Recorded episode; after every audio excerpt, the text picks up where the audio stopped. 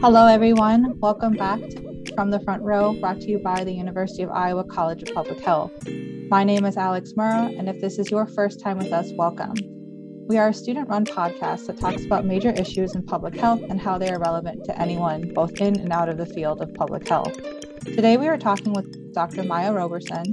She is an assistant professor in the Department of Health Policy at Vanderbilt University School of Medicine.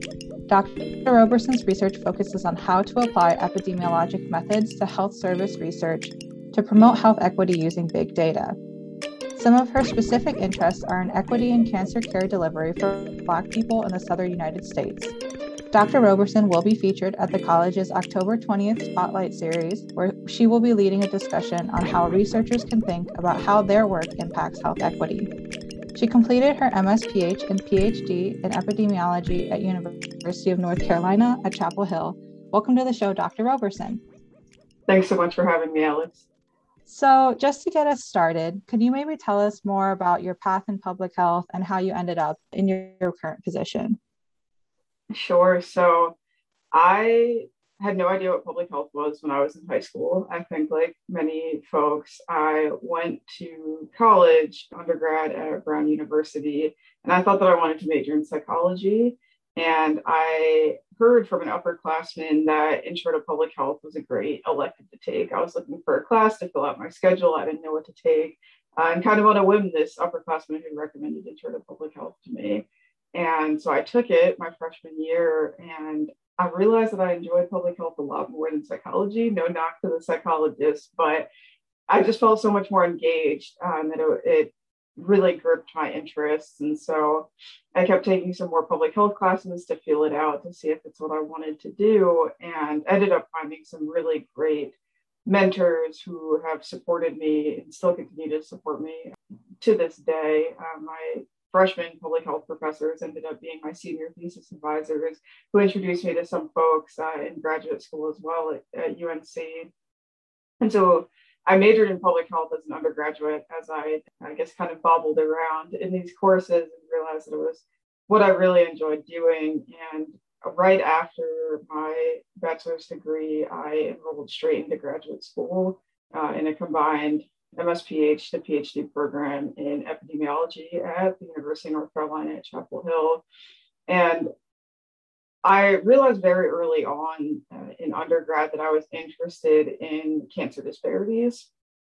I remember uh, taking cancer epidemiology as an undergrad junior and seeing a figure of breast cancer mortality differences by race. And it was just so stark that Black women had substantially higher mortality than uh, any other group. And to me, that was just so unacceptable. And so from that time, I decided that I wanted to study how can we close that gap? How can we have better cancer care for, for Black women specifically? And that's what I went to University of North Carolina to study. Uh, I had the great fortune of working with the Carolina Breast Cancer Study for my master's thesis while there, which is one of the really foundational studies in breast cancer disparities research nationally, not just at North Carolina.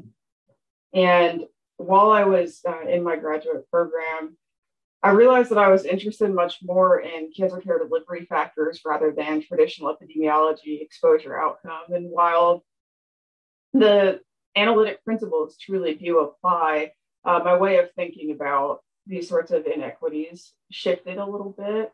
And so I completed my dissertation work earlier this year in August 2021. And the topic of that work was specifically around uh, cancer care delivery, surgical care delivery, for Black women with breast cancer in the state of North Carolina. I'm carrying those interests forward uh, in equity and cancer care delivery to my faculty position that I just recently started uh, about a month ago at Vanderbilt in a Department of Health Policy, where broadening, broadening out a little bit from breast cancer and thinking about how can we make cancer care delivery more broadly better for Black folks because some of the issues that are happening in breast cancer are also happening in other cancer types as well. And how can we apply that knowledge to uh, other areas to make sure that cancer outcomes are better for everyone? Yeah, I I think your career path is really interesting. I like the um, kind of that the intro to public health class is what sparked it all. Um, I think a lot of the people in my program too, like we talk about how that was a big class for us. We didn't know what public health was. So you kind of touched on this when you were talking about your experience in undergrad, but as Black first generation student, what role has mentorship had during your career? And then also kind of building off of that, what advice would you have for other first gen students in terms of like networking or finding research positions or even sometimes dealing with things like imposter syndrome? Yeah, that is such a great question. And truthfully, mentorship has been everything. Uh, so, a little bit more about my personal background. I am from Appalachia, a small town in Pennsylvania. My hometown had around 5,000 people. Uh, decent number of kids went to college every year uh, for my high school, but once I went to college, I realized that there are high schools from which everybody goes to college every year and that was not the kind of place that that I grew up in. Certainly, um, most folks had stayed relatively local, uh, and I, I, had I had wanted to see what was outside of Pennsylvania as well, but had no real way of knowing exactly how to do that. Uh, my mother was a waitress and worked in food service my whole life, and my dad was a steel worker uh, turned landscaping business owner. Um, and so neither of them had really anything to do with higher education at all, but they for sure absolutely encouraged me uh, 100%. They didn't know the exact steps for me to get there, uh, but they were behind me 100% when I said that I wanted to leave Pennsylvania, which was very uh, shocking for my small town when uh, folks, even when they go to college, uh, tend to stay stay pretty nearby. And so they supported me uh, to the best that they could. But when I got to undergrad, it was truthfully very jarring because I was entirely academically unprepared, uh, all around, like quantitatively, my writing skills. It was a shock my first semester. Uh, and that's scary. That is really scary to encounter. And I was lucky to have found public health so early on because the mentors that I found through those classes, I felt that with them, nothing was a foolish question. Uh, and I felt that I could struggle and they wouldn't think that that I wasn't intelligent. Like the problem wasn't my intelligence, it was the structural issues that uh, led to my lack of preparedness that truthfully started at K through 12, um, which is probably another another podcast episode. Uh, but but to the point, um, the intro to public health professor I remember was so open about her office hours. And what I mean by that is that she didn't typically hold her office hours in the in her office. She held them in one of the main student hubs on campus. And thinking back, that made such a big difference because it, it made her seem much more approachable. And uh, so I I would be there every Friday or whenever whenever she had them to, to talk about the, material for that week or what have you and really started building a great relationship with her. And once i realized that faculty aren't so scary and that there were supports in place to make sure that i did have what i need to succeed that i like didn't have to drop out of college or anything like that i just maybe needed a little extra help to catch up uh, things started turning around for me. And I am grateful for those mentors that, that took me under their wing early on. Um, a professor that I had had who taught the second uh, first year course in the public health major called Healthcare in the United States, he took me on as a research assistant. So because I was a first generation college student from a low income background, I was also on work study. And for my first couple of years of undergrad, I worked in retail and various odd jobs that had nothing to do with my current or, or future career path, but I needed to make money. Um, it, it was the reality of the, the matter. And I didn't realize that you could get a work study job as a research assistant.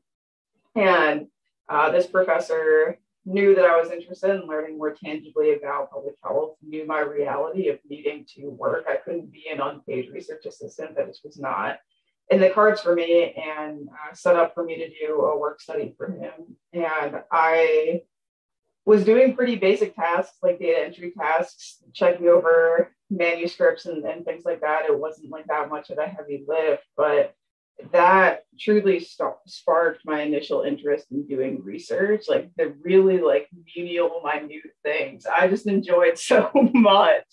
Um, and that's when I really started thinking about how research might be might be a path for me.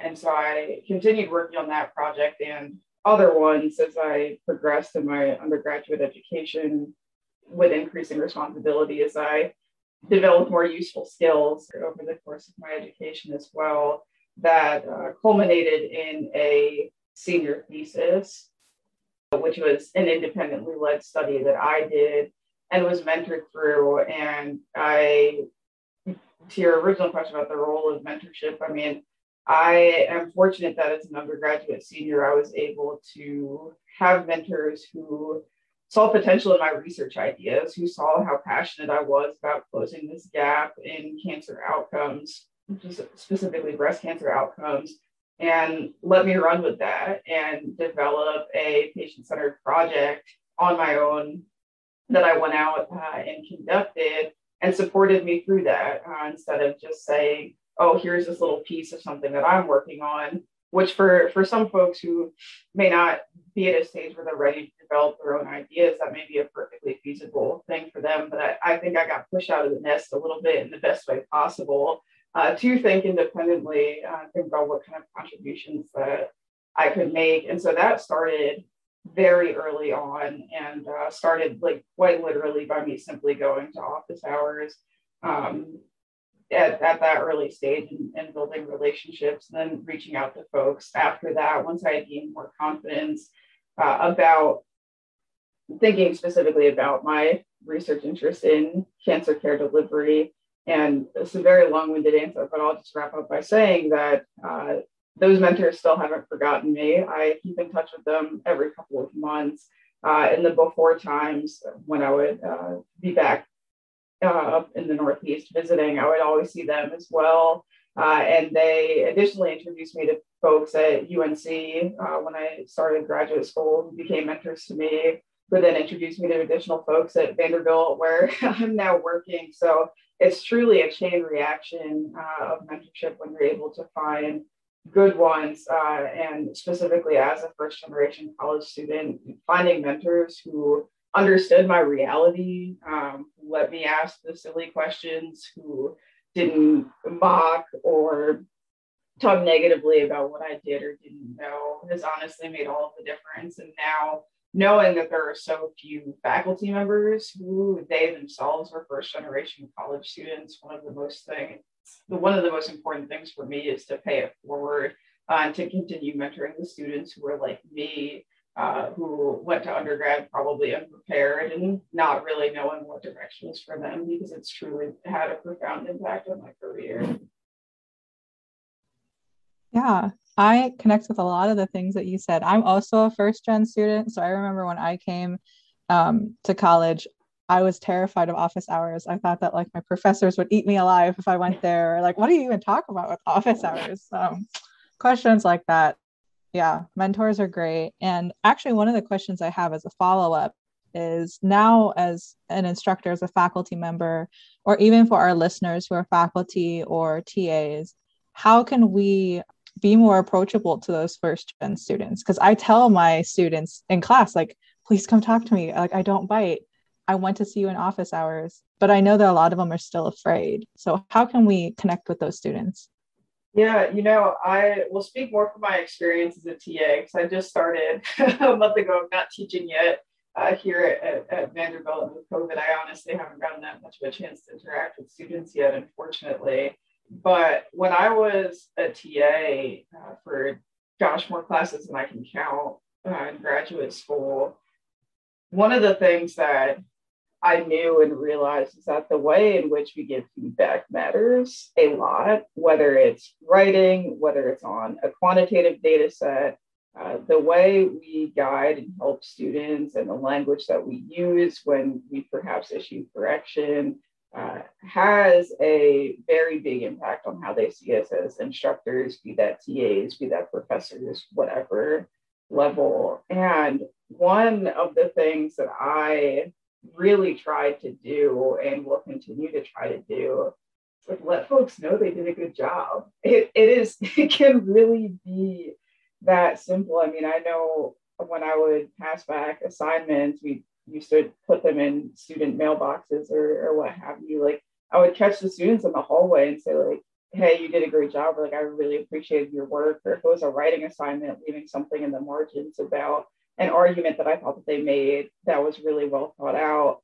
So that the feedback that they get isn't always critical uh, or always negative. It's just as important to point out the things that folks did well or that you like, uh, as it is about making sure that they're on the right track, just methodologically or analytically or whatever type of assignment that is. So I, I think that that's one way that I've definitely tried to make a connection with with my students. And um, i think after establishing that rapport where they knew that they could trust me a little bit more and that i wasn't always going to like jump on them or or what have you that uh, i like they could come to me for affirmation uh, as well regardless of the level of student is is so important because i quite honestly think in higher ed and academia that there isn't enough affirmation going around especially thinking about the power structure power structures that may exist between faculty TAs and students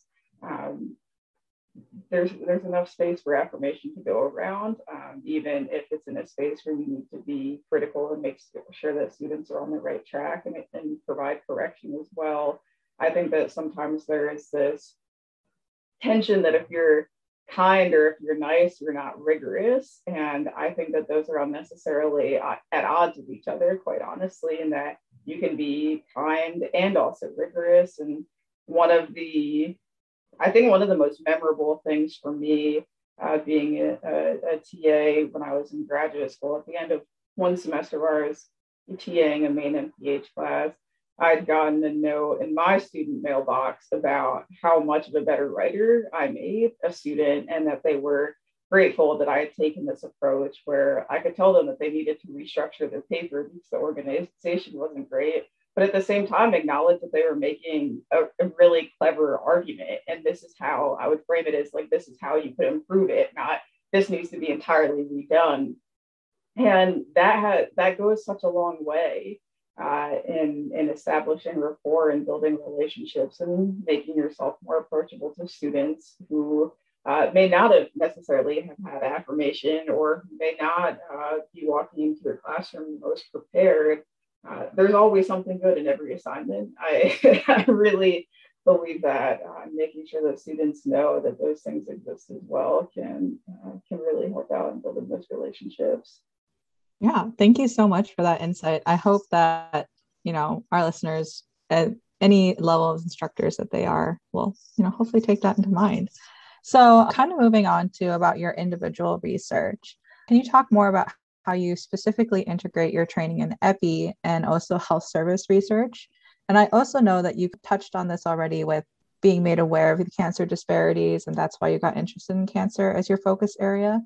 But why did you specifically choose cancer? Because there's racial disparities in a lot of different issues. So, like, I know that I got into public health because of racial disparities in maternal mortality. So, I'm just wondering, like, why specifically cancer out of all the um, diseases? Yeah, that I'll, I'll start by answering that question first and then uh, coming back to the first part of the question about how I integrate EPI and health services research. So it was a little bit serendipitous and a little bit and a, a, lot of bit of genuine interest. So as you had mentioned, there are racial disparities in name your health outcome. They exist basically everywhere. Uh, I took cancer epidemiology as an undergrad just because it was an elective that was available as I, as I was a, a second semester junior and needed a higher level course. And it seemed interesting. And I really engaged that material and thinking about how cancer touches almost everybody's life. And so, like, we all know someone who's had cancer. Like, basically, I would be surprised uh, if there was someone out there who didn't, whether it was a friend, a grandparent, a parent, um, a teacher, uh, it, it is something that is quite frankly everywhere. And that was something that, that resonated with me. My own uh, older sister is a cancer survivor. My aunt's a cancer survivor. So it was something that was very closely personal to me as well. And so I it was partially right place at the right time that I took uh, cancer epidemiology so early in my educational career, and also seeing these connections with broader society and how many lives that it really unfortunately touches. And so I just took that and and ran with it uh, as a substantive area, and I am glad that I did because it has been a really good fit, and I feel like the work that I do is meaningful and it, it matters and can hopefully my ultimate goal is one day to hopefully shift the needle on the inequities that we see in cancer outcomes.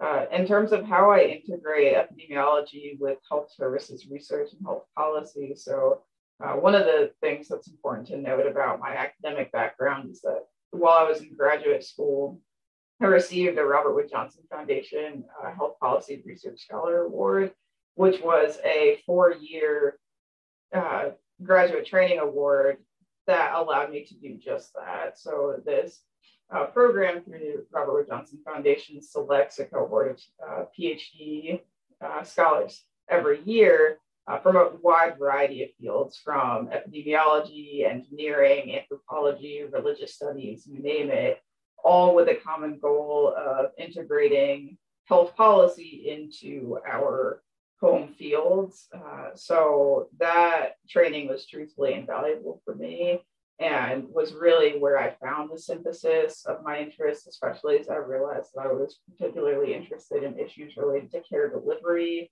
Uh, that's much more about health policy than a classical epidemiological issue. And so through this training program, we learned about how to think about the policy angles for your work, and that's big P policy, thinking about legislation and federal policy and state policy, but also potentially organizational policy or local policies that may be affecting the health issues that we cared about. Uh, we learned a lot about science and lay communication, which is something that has always been important to me. Uh, one of the things that I say is that for me, it's very important that I'm able to communicate what I do back to my parents and back to folks like the place that, that I grew up and not just epidemiology or public health PhDs, because folks like that are the ones who ultimately benefit the most uh, from my work. And if I can't communicate with them, then I've lost touch of what I wanted to do.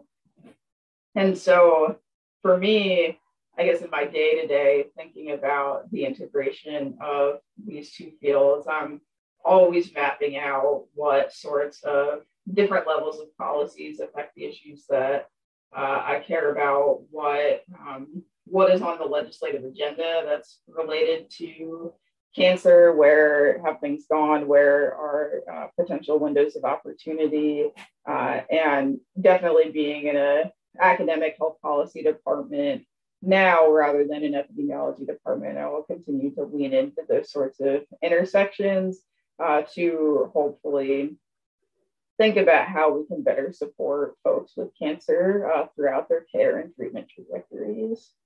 Yeah, I think it's a really interesting like intersection of fields because I know that a lot of times in my courses, Epi is really good at pointing out the issues, but then it's kind of like, all right, well now what? What do we do from here? So um, I think you know comparing or like um, using the two of them, it's it's what we need to do to move forward. We've identified these disparities. Now we actually have to try and, and change them or bring change. So when you're doing your research, I've seen like on some of your uh, biography pages that you use big data.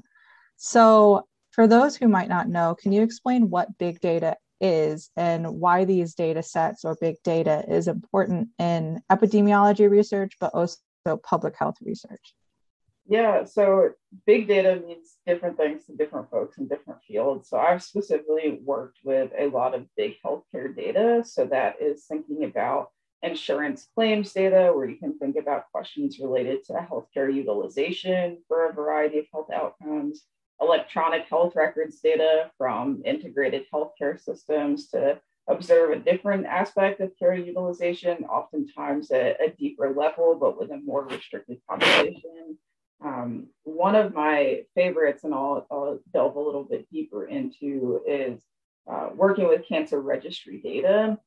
Uh, that to me is is also a form of big data and truthfully one of the best uh, surveillance systems that we have built in across the United States. So all 50 states have cancer registries uh, where all cancers of any type, uh, not just breast cancer, which is what I primarily study, are reported to uh, state or federal agencies with a uh, high level of granularity about like, stage of diagnosis and where people live and these registries also uh, capture a uh, baseline level of treatment that uh, patients have received. And to me, one of the neat things about cancer registries, specifically thinking about health equity, is that compared to some other sorts of like healthcare big data that exist, cancer registries literally include everyone who is diagnosed with cancer. It doesn't matter if someone is uninsured it doesn't matter if they receive their treatment at a particular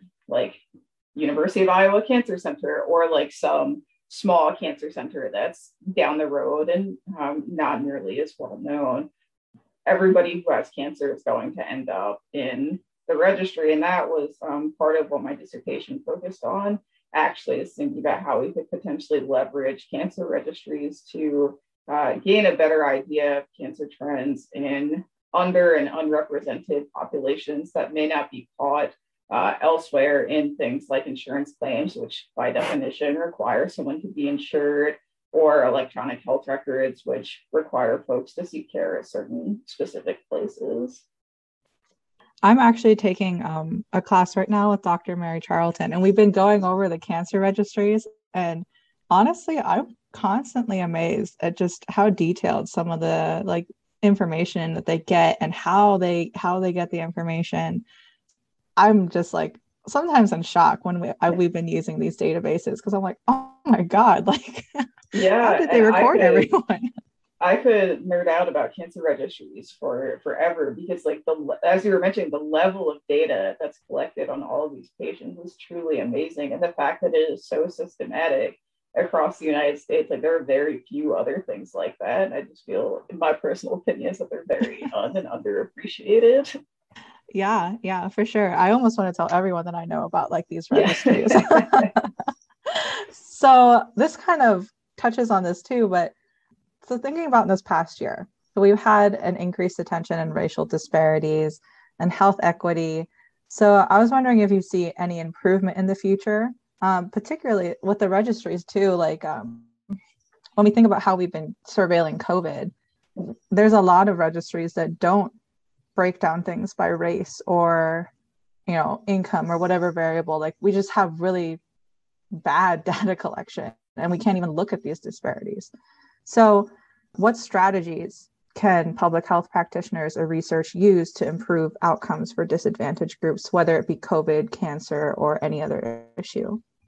Yeah, I think truthfully, from the baseline, we need to acknowledge that equity matters and that diseases, whether they be COVID or cancer or uh, maternal mortality, which you mentioned was previously an interest of yours, uh, affect different groups differently. Like, I don't think that everyone is willing willing to acknowledge that previously, quite honestly. Uh, and then COVID really laid that bare when we started seeing that uh, Black and Brown folks and folks in certain public facing, low wage occupations uh, were getting severely more impacted by COVID than, than other folks. And I think with that increased attention, that's really forced people to, I don't necessarily want to say everybody's paying attention, but I think it at least raised the awareness of these issues. I mean, social, social epidemiologists and other health disparities and health equity researchers have been screaming this from the from the rooftops for a while. But to get that mainstream attention, I mean, I didn't honestly think that we'd see like the New York Times and Washington Post and other public media uh, covering health equity on a regular basis. And things like that matter. Uh, quite quite a bit. So it's not just uh, those of us who have been doing this work for a bit, shouting from the rooftops a bit into the void uh, that these that these issues are even issues in the first place. So I think that like level setting um, before even moving further than that is is step number one. And to your question about what what can we do as public health researchers, public health practitioners, I mean, something that I think a lot about, and I'll be talking a bit about uh, in my talk in a couple of weeks, is that health equity, everything has an equity implication, uh, whether we're equity, consider ourselves equity researchers or not.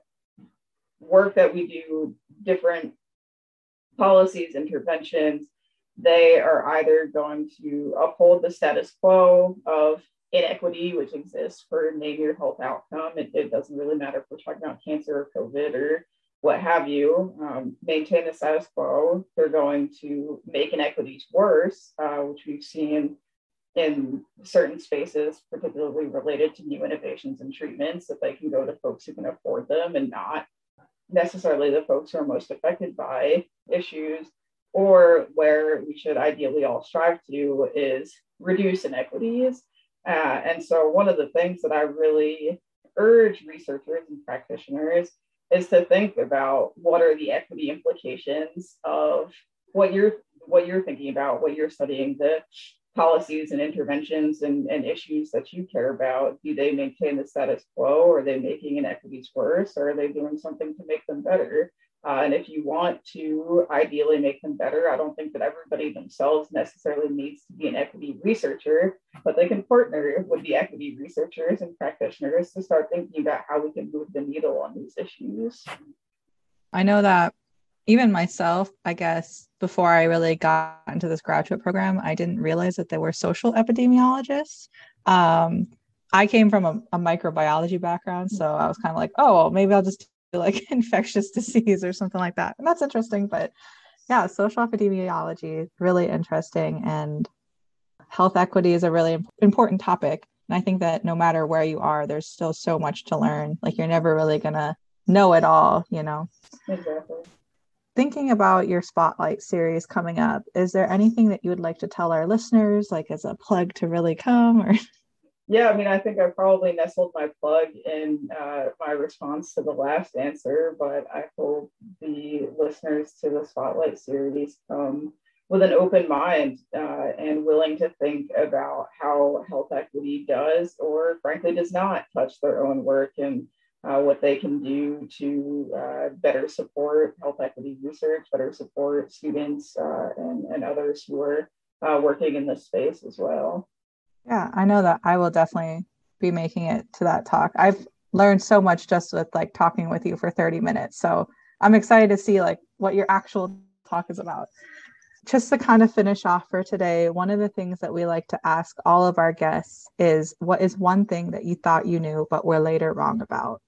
Yeah, you know, when you had sent me this question in advance, I think this was probably one of the hardest questions I have ever been asked. And uh, have been sitting uh, with it for a little bit, and uh, I it's not necessarily a research answer. It's a little bit more of a, a personal uh, trajectory kind of answer. But uh, one of the things I was definitely wrong about, I think, in my own naivete uh, when I enrolled at graduate school, is that life wouldn't happen. as silly as that seems, I thought that uh, real life would happen when I was on to the next stage. I was after school. Uh, I could just have focus on on my dissertation, and I mean that both a, a positive and, and, a negative way. Um, so when I was in graduate school, um, my dad uh, was hospitalized in my second year and was in the ICU and in the hospital for six weeks. And uh, I remember my mom calling me at that time. I was like, "Oh, you're in school. I don't want to bother you." Um, but school can wait because life happens. UNC is always still going to be there. Uh, and I think back about how I I was just like honestly so shocked and jarred that like, oh my goodness, what what am I going to do because I'm in school, I'm having this major major life event. I wasn't prepared for this to happen, but like truthfully, and if anything, that this last almost two years has shown us, especially um, that these sorts of things, like life doesn't pause for us to be enrolled in graduate school. Um, and and I thought about that on the opposite, happier side as well. Um, I met my husband while I was in graduate school and like wasn't ready for that. Time. I was like, oh, I'll meet my future husband when I'm done and on to the next thing. Uh, and and life had other plans, and so um, particularly for any student listeners, graduate student listeners, and shoot, even undergrad potential listeners. Um, let both the the ups and the downs of life still happen in grad school and i was entirely wrong thinking that like i could just push pause on everything that wasn't academic good and bad and just table that until i was in the next phase um, and truthfully, I probably would have done some things a little bit differently. Like I wish I would have gone home a little bit more, um, even though there was a very real uh, financial constraints of, of being a graduate student, uh, particularly early on before I had my side hustles lined up. Uh, but thinking about things like that, that like I could have missed a day of class to go home, so I could have like seen my niece's dance recital or something like that. Uh, and so that was one of the things that uh, I have experienced a lot of growth from, and I know I'm definitely approaching my faculty position a lot differently than I approach that. That life isn't going to wait until after I get tenure; like it is happening now, and uh, important to experience all all of the seasons of life, the, the highs and the lows, and not hope that it can hold off or wait until you're after that next thing. Ah, that's really good advice, and honestly, I should probably take a little of that into heart too. Well, thank you so much for coming on and talking to me and agreeing to come onto this podcast. I, I had a really great time and I hope that you did too. Okay, thank you so much for having me. That's it for our episode this week. Big thanks to Dr. Robertson for coming on with us today. This episode was hosted, written, edited, and produced by Alex Murrah. You can learn more about the University of Iowa College of Public Health on Facebook.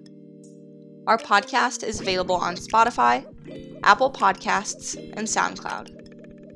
If you enjoyed this episode and would like to help support the podcast, please share it with your colleagues. Our team can be reached at cph gradambassador at uiowa.edu. This episode was brought to you by the University of Iowa College of Public Health. Stay happy, stay healthy, and keep learning.